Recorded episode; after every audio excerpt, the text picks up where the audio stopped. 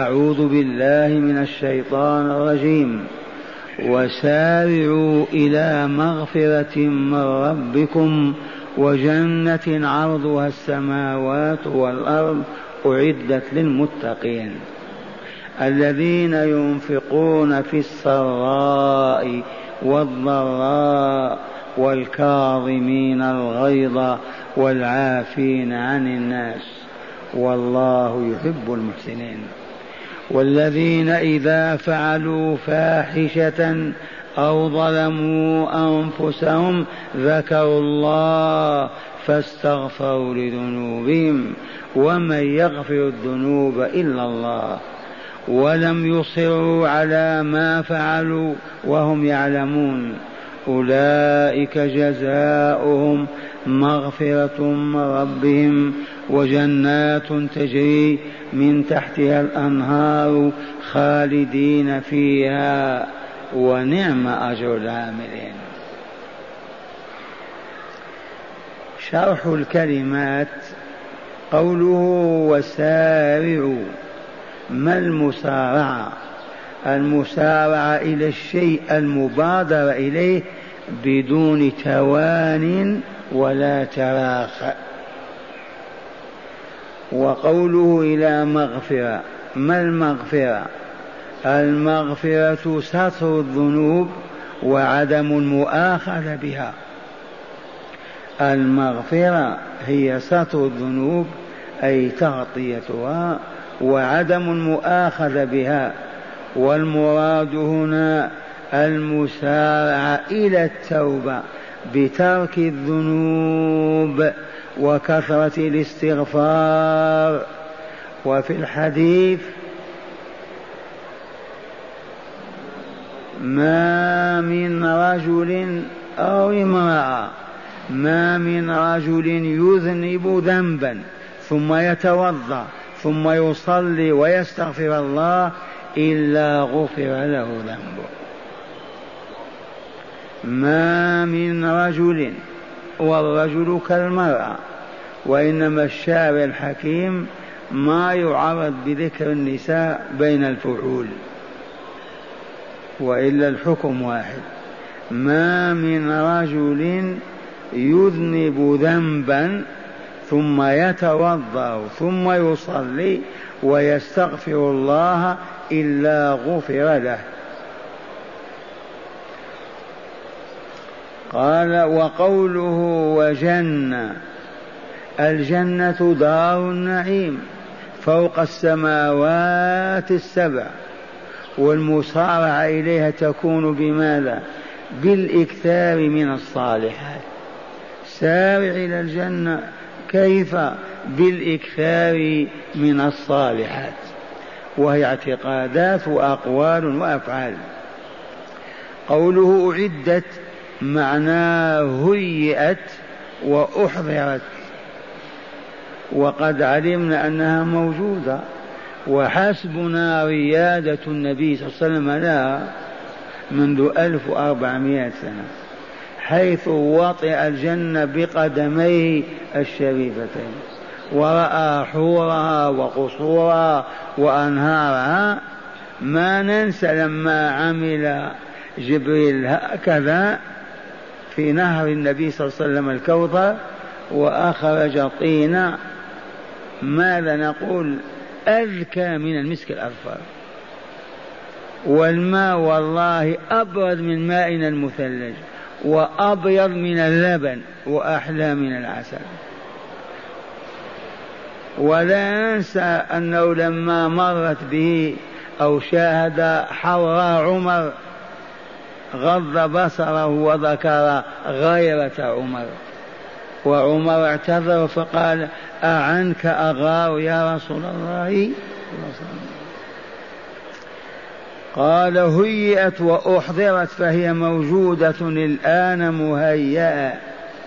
بمجرد ما تخرج الروح يعرج بها إلى الملكوت الأعلى إلى الجنة ويدون اسمها في كتاب عليين. وتعود للفتنة في القبر والامتحان وتنجح وتعود إلى دار السلام. تأوي إلى قناديل معلقة في العرش. وإذا جاء البعث الآخر وخلق الله الأجسام توصل تلك الأرواح وكل روح تدخل في جسمها. وهل ممكن يشتبه عليها؟ لا والله. قال وقوله للمتقين المتقون من هم؟ هم الذين اتقوا الله تعالى فلم يعصوا بترك واجب ولا بفعل محرم. وإن حدث منهم ذنب تابوا فورا. وقوله في السراء والضراء ما معنى السراء وما معنى الضراء؟ قال السراء الحال المسرة وهي اليسر والغنى والضراء الحال المضرة وهي الفقر والمرض والبلاء.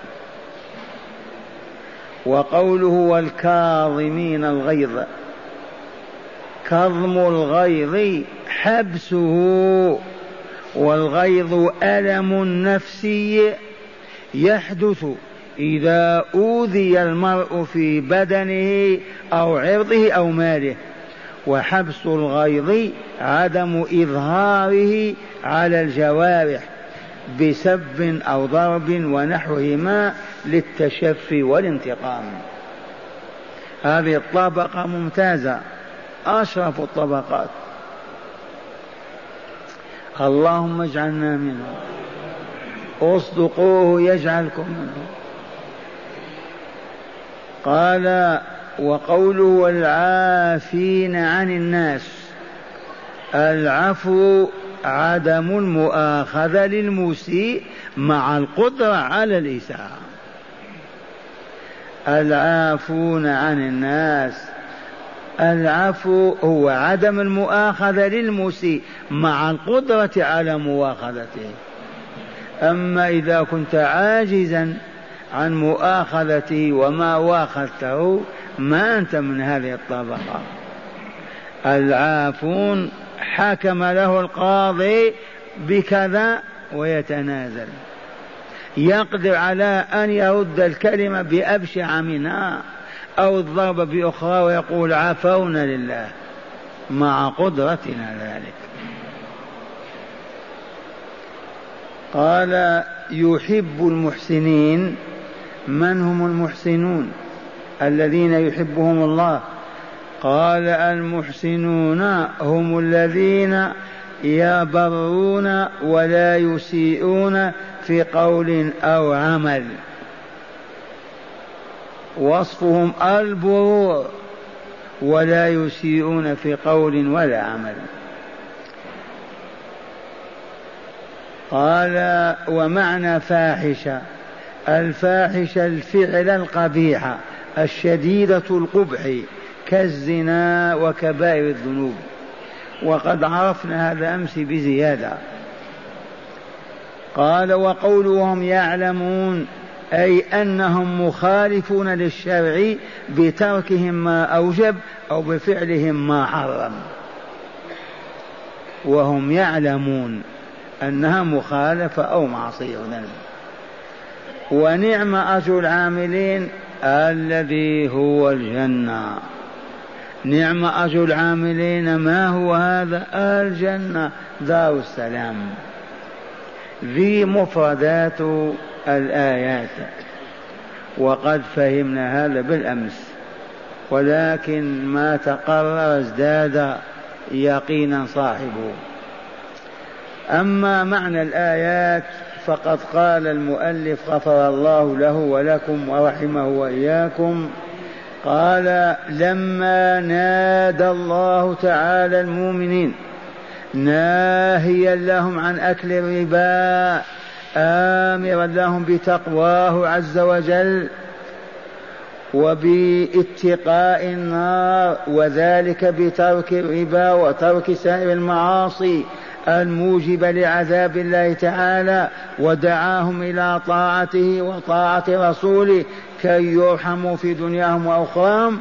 أمرهم في الآية الأولى بالمسارعة إلى شيئين إذ تقدم يا أيها الذين آمنوا لا تأكلوا الربا أضعافا مضاعفة واتقوا الله لعلكم تفلحون وأطيعوا واتقوا النار التي أعدت للكافرين وأطيعوا الله والرسول لعلكم ترحمون.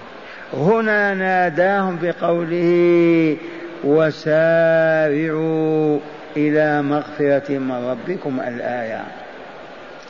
قال أمرهم بالمسارعة إلى شيئين. الأول مغفرة ذنوبهم وذلك بالتوبة النصوح. من من المستمعين فهم معنى النصوح ويستطيع أن يعيده علينا؟ ما المراد من النصوح؟ التوبة النصوح.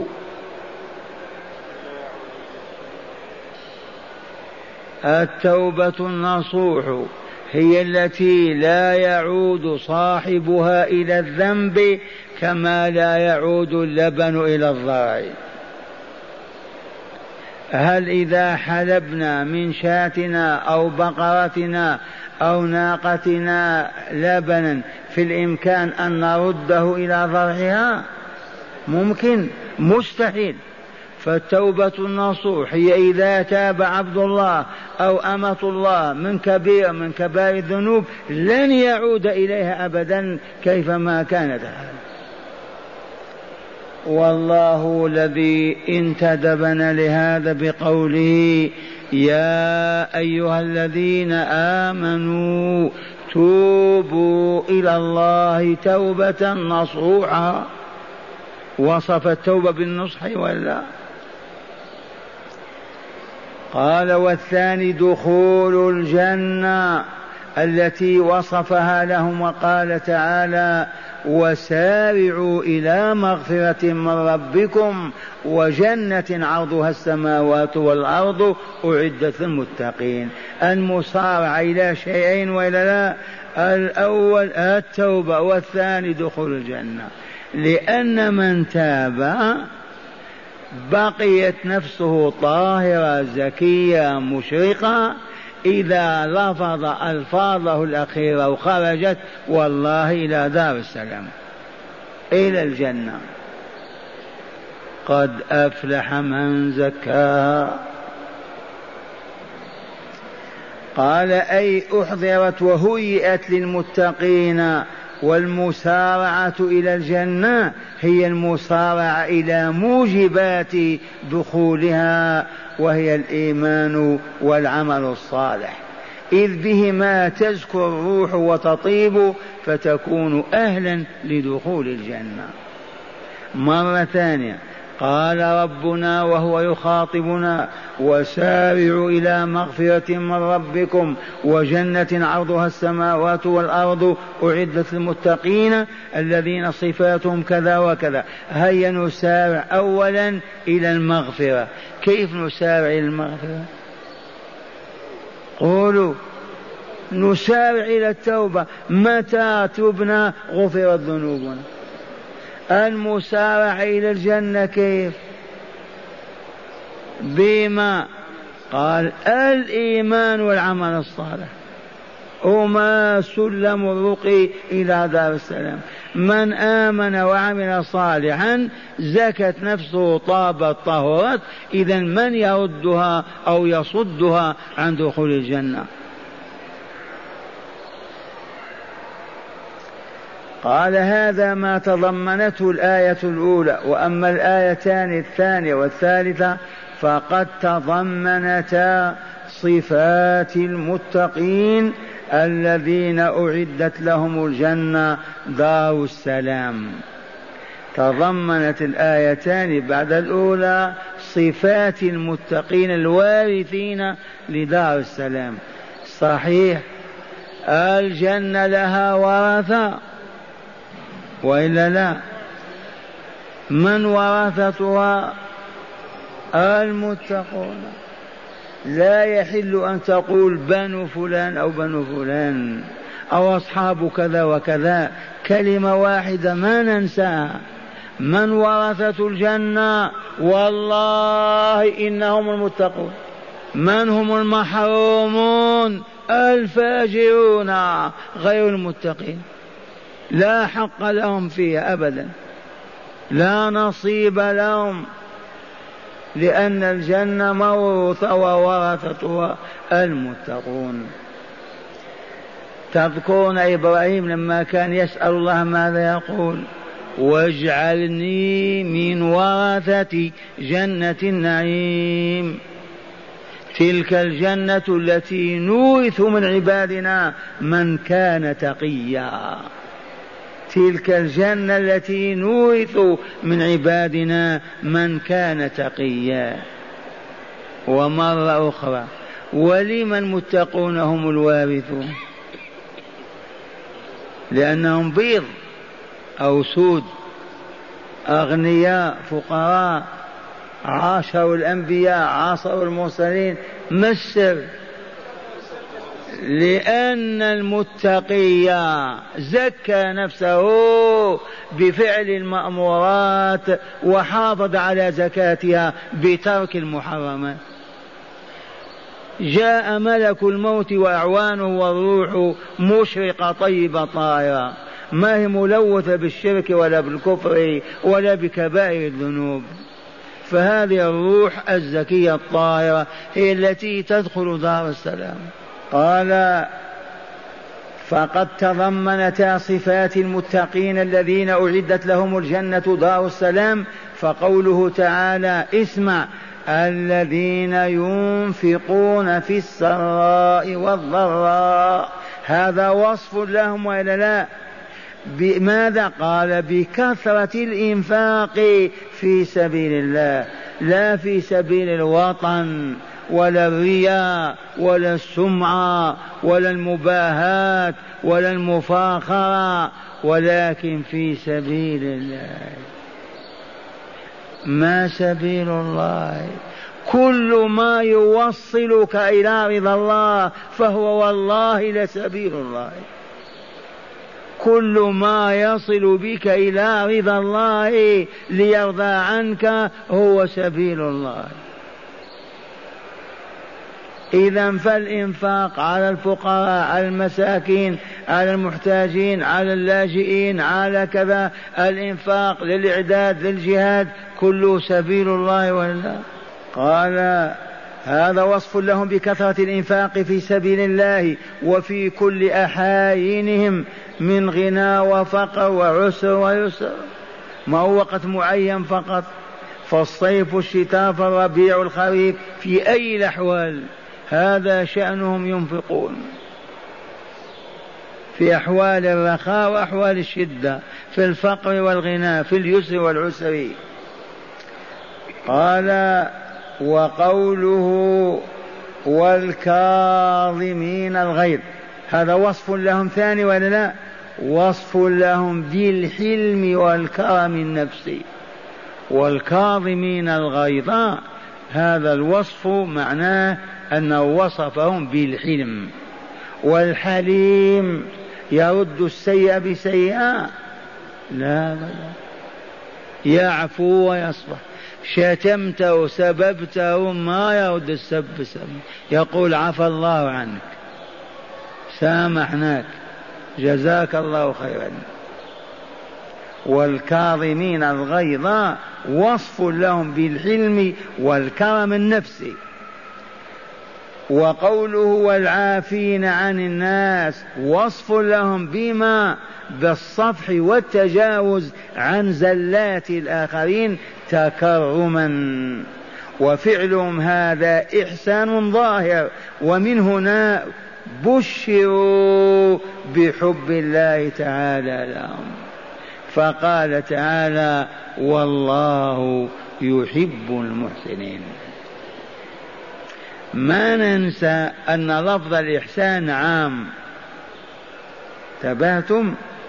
وإن كان هنا إحسان إلى إخوانهم بعدم الإساءة إليهم فالإحسان أيضا هو إتقان العمل وتجويده والإتيان به على الوجه المطلوب وذلك من شأنه أن يزكي النفس ويطهرها. فإذا زكت النفس وطهرت أحبها الله لأن الله طيب لا يقبل إلا طيبا. والله يحب التوابين ويحب المتطهرين.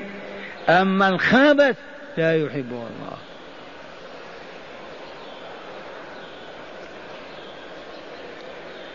قال كما هو تشجيع على الإحسان وملازمته في القول والعمل.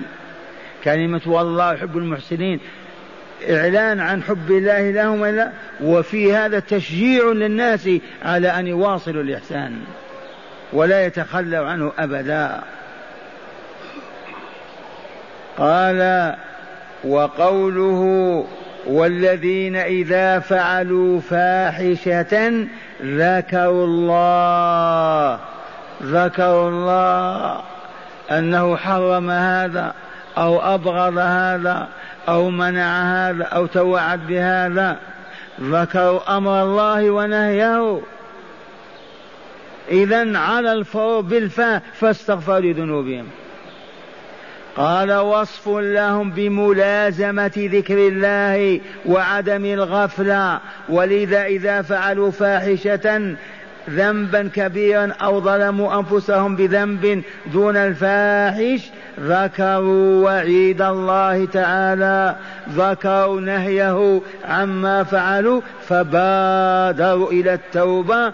والتوبة ما هي؟ ما التوبة هذه؟ مرأة أكلة احترنا في هذه التوبة. بادروا إلى التوبة. قال في بيانها مذكرا للناسين بادروا إلى التوبة. التوبة هي الإقلاع عن الذنب والندم عن الفعل والعزم على عدم العودة. التوبة الإقلاع تعرفون أقلعت السفينة ولا كذلك أقلع عن الذنب انفصل عنه. في يده السجارة رماها على الأرض؟ عرفتم هذا؟ في يده خاتم الذهب رمى به كما فعل أصحاب رسول الله. الإقلاع الفوري. قال الإقلاع عن الذنب والندم. آه يا ليتني ما مشيت هذا الطريق ولا جلست فلانا ولا فعلت كذا وكذا مع فلان. والندم عن الفعل والعزم الباطني على عدم العودة إليه كيفما كانت الأحوال. هي التوبة. وأما الاستغفار ما ننساه. وأذكركم بأن هناك من عباد الله من أهل التوبة يستغفرون الله كلما ذكروا ذنبا قارفوه ولو من سبعين سنة. إذ قال تعالى من سورة قاف والحافظين قبل والحافظين هذا ما توعدون.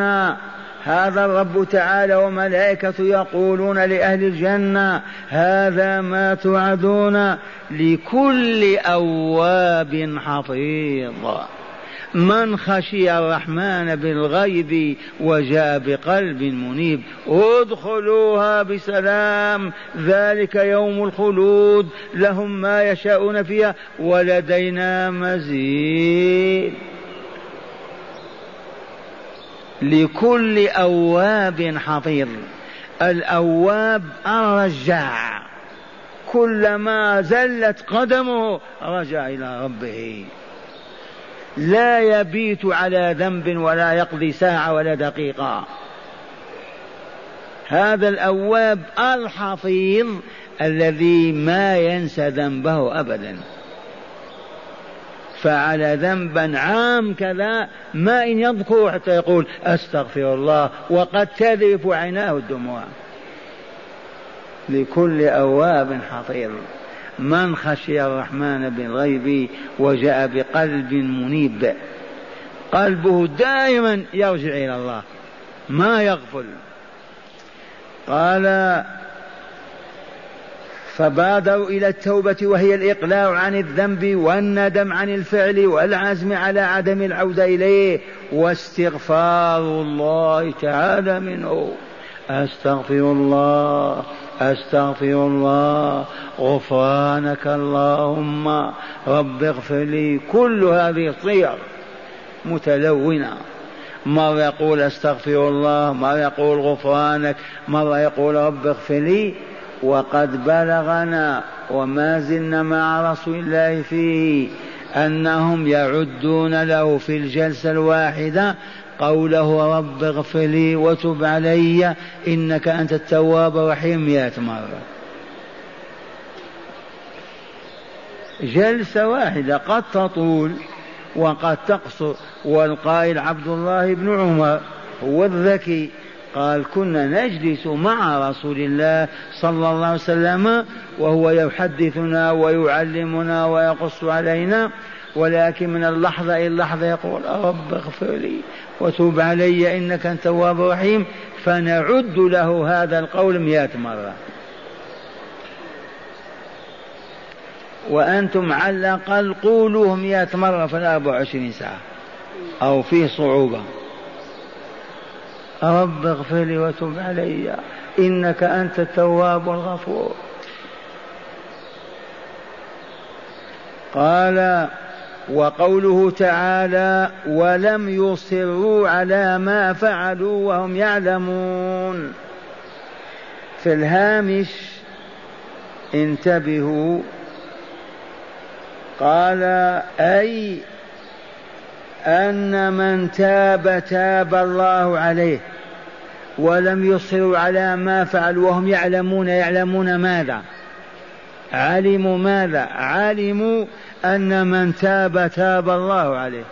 هذه من عقائدنا وإلا أخلاقنا آدابنا. موقنون بأن من تاب تاب الله عليه. ولا نتردد في هذا. فقوله ولم يصروا على ما فعلوا وهم يعلمون من قبل أن من تاب تاب الله عليه. كيف يصر إذن؟ لو كانوا لا يعلمون أن من تاب تاب الله عليه قل ما دمت هالكا هالكا أبقى في ذنبي وذنوبي.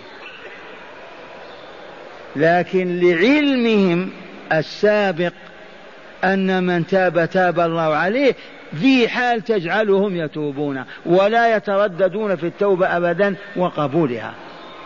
لعلمهم أن من تاب تاب الله عليه. قال هكذا روي عن مجاهد ولا يتنافى مع ما فسرنا به الآية وورد أيضا ما أصر من استغفر وإن عاد في اليوم سبعين مرة. ما أصر على الذنب من استغفر ولو عاد في اليوم سبعين مرة. إذا الاستغفار وهو كلمة أستغفر الله وأتوب إليه. هذا الاستغفار لو فرضنا أن شخصا كلما استغفر أو سكت أذنب ذنبا ثم زاد فاستغفر ولو سبعين مرة ما ضر ذلك. هذا من باب الفرض. وإلا لا يعقل أن يوجد من يذنب في اليوم سبعين مرة ويتوب سبعين توبة لكن إن فرضنا هذا والشاهد في قوله تعالى ولم يصروا على ما فعلوا وهم يعلمون ماذا؟ أن من تاب تاب الله عليه هذا الذي جعلهم يتوبون ولا يصرون أبدا. أما لو كانوا لا يعلمون أن من يتوب يتوب الله عليه يقولون إذا هلكنا هلكنا نواصل ذنوبنا. لكن علمهم بأن من تاب تاب الله عليه جعلهم ما يصرون على الذنب. أبدا يتركون ويتخلون عنه بمجرد أن يذكروا.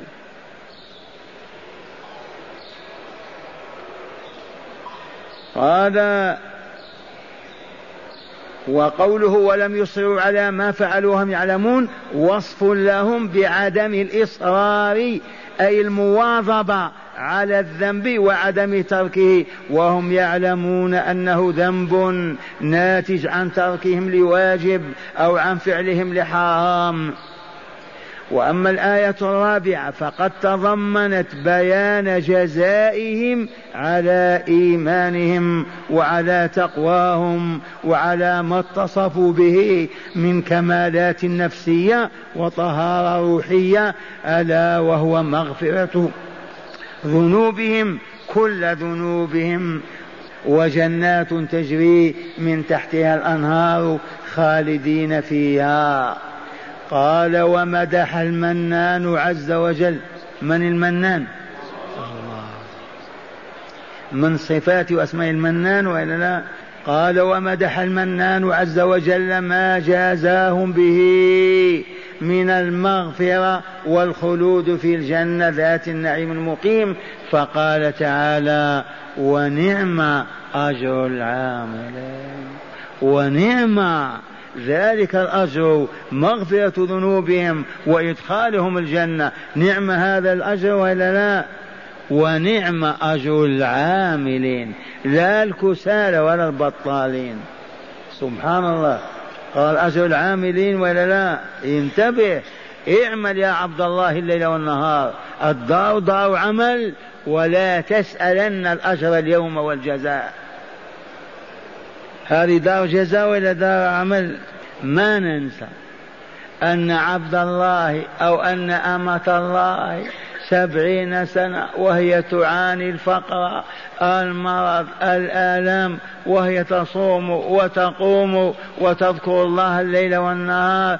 أين جزاء صلاتها وصيامها وصبرها؟ الجواب أمامها. الدار ما هي دار جزاء. وتجد الرجل فاجرا ساخطا فاسقا كذا. صحيح البنية قوي الذات كذا. الأكل والطعام. أين جزاء كفره وظلمه الجزاء هناك. فيه آية تدل على هذا. اسمعوها. يقول تعالى من هذه الصورة وخاتمتها كل نفس ذائقة الموت. في من يعترض يعقب. آه إلا نفس فرعون. مات إلا نفس ليلين. زعيم الاشتراكية. ماتوا ولا لا؟ في من ينقض هذا الحكم؟ كل نفس ذائقة الموت. وإنما توفون أجوركم يوم القيامة. ما ننسى أن العاملين للصالحات ينالهم حسن ويمن الأعمال الصالحة لكن والله ما هي الجزاء. وأن أهل الفجور والظلم والشر ينالهم شؤم معاصيهم أما الجزاء لا والله. الدار ما هي دار جزاء أبدا دار عمل. اعملوا هكذا يقول الرسول فكل ميسر لما خلق له. والشاهد عندنا كل نفس ذائقة الموت وإنما توفون أجوركم. متى؟ ما معنى أجوركم؟ مقابل أعمالكم ولا لا؟ أيتها الشغيلة اعملي ولا تطالبي بالأجر اليوم لأن ذي دار عمل. الجزاء بعد. هل يستطيع العمال يشتغلون ساعتين؟ يقول بطلنا أعطينا أجر عملنا. يعطوهم؟ ها والأجور إذا كانت شهرية رأس كل شهر. يشتغلون سبع أيام يقول أعطينا أجورنا. ماذا يقولون لهم؟ نهاية الشهر. وإذا كانت معاومة أو مياومة ذي طبيعة البشر وإلا لا؟ فالبشرية كلها تعمل هنا والجزاء ما هنا.